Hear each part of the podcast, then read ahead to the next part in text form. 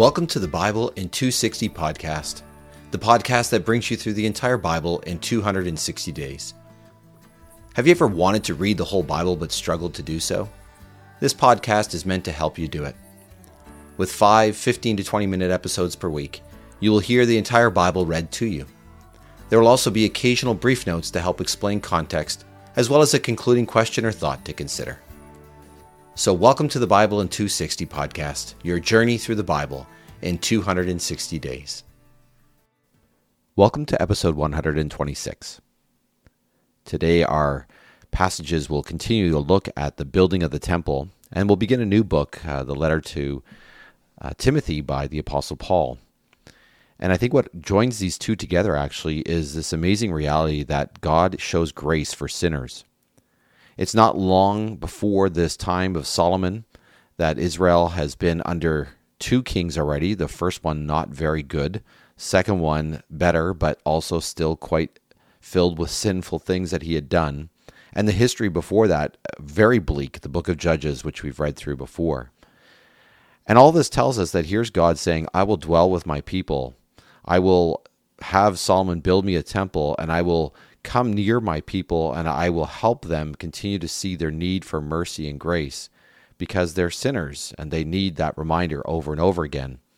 And we see this also in Paul's own words in 1 Timothy, how he speaks of the grace that God has shown him, the worst of all sinners.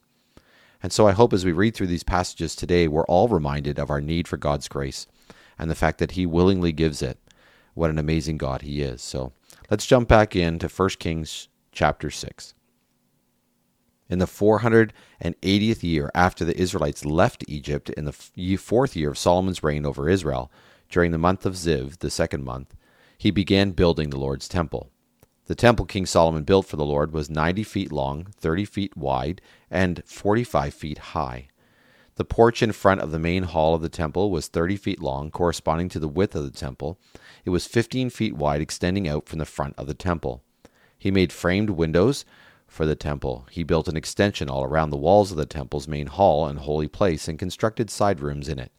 The bottom floor of the extension was seven and a half feet wide, and the middle floor nine feet wide, and the third floor ten and a half feet wide. He made legs, ledges on the temple's outer walls so the beams would not have to be inserted into the walls. As the temple was being built, only the stones shaped at the quarry were used. The sound of hammers, pickaxes, or any other iron tool was not heard at the temple while it was being built. The entrance to the bottom level of side rooms was on the south side of the temple. Stairs went up to the middle floor and then up to the third floor. He finished building the temple and covered it with rafters and boards made of cedar. He built an extension all around the temple. It was seven and a half feet high, and it was attached to the temple by cedar beams. The Lord's message came to Solomon, saying, as for this temple you are building, if you follow my rules, observe my regulations, and obey all my commandments, I will fulfill through you the promise I made to your father David. I will live among the Israelites and will not abandon my people Israel. So Solomon finished building the temple. He constructed the walls inside the temple with cedar planks. He paneled the inside with wood, from the floor the, of the temple to the rafters of the ceiling. He covered the temple floor with boards made from the wood of evergreens. He built a wall 30 feet in from the rear of the temple as a partition for an inner sanctuary that would be the most holy place. He paneled the wall with cedar planks from the floor to the rafters. The main hall in front of the inner sanctuary was 60 feet long. The inside of the temple was all cedar and was adorned with carvings of round ornaments and of flowers in bloom. Everything was cedar, no stones were visible. He prepared the inner sanctuary inside the temple so that the Ark of the Covenant of the Lord could be placed there. The inner sanctuary was 30 feet long, 30 feet wide, and 30 feet high. He plated it with gold, as well as the cedar altar. Solomon plated the inside of the temple with gold.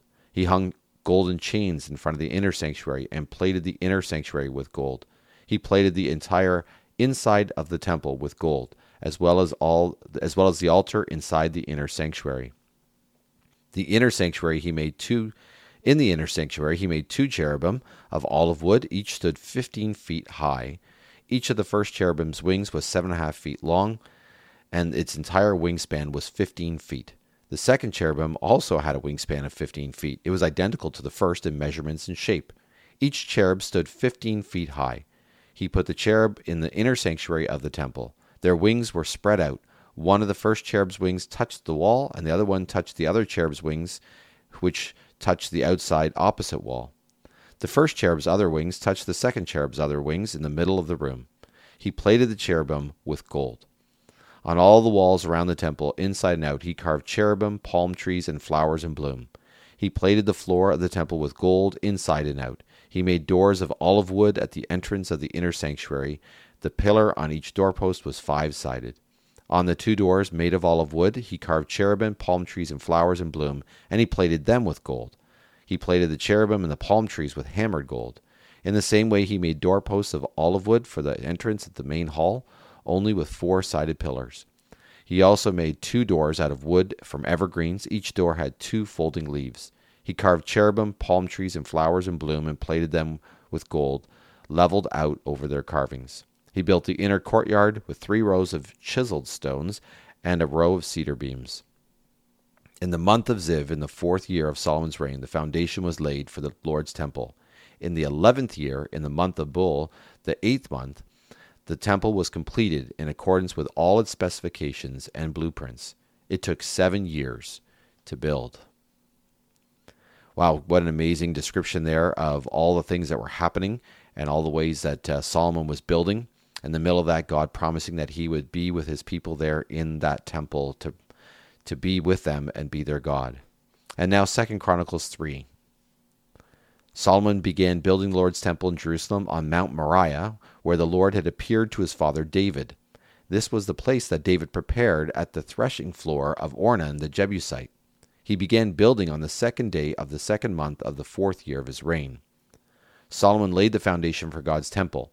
Its length, determined according to the old standard of measure, was 90 feet, and its width 30 feet. The porch in front of the main hall was 30 feet long, corresponding to the width of the temple, and its height was 30 feet. He plated the inside with pure gold. He paneled the main hall with boards made from evergreen trees and plated it with fine gold, decorated it with palm trees and chains. He decorated the temple with precious stones. The gold he used came from Parvaim. He overlaid the temple's rafters, thresholds, walls, and doors with gold. He carved decorative cherubim on the walls. He made the most holy place. Its length was thirty feet, corresponding to the width of the temple, and its width thirty feet. He plated it with six hundred talents of fine gold. The gold nails weighed fifty shekels. He also plated the upper areas with gold.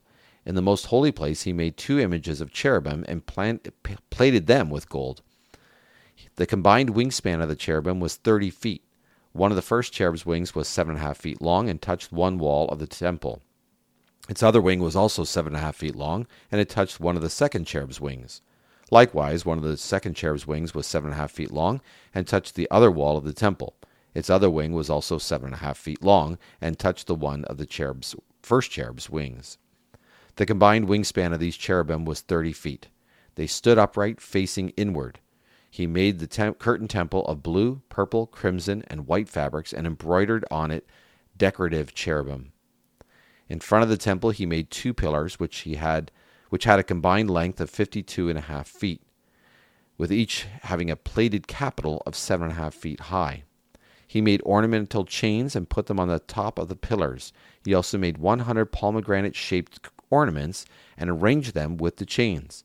He set up the pillars in front of the temple, one on the right side and one on the left. He named the one on the right Yakin and the one on the left Boaz.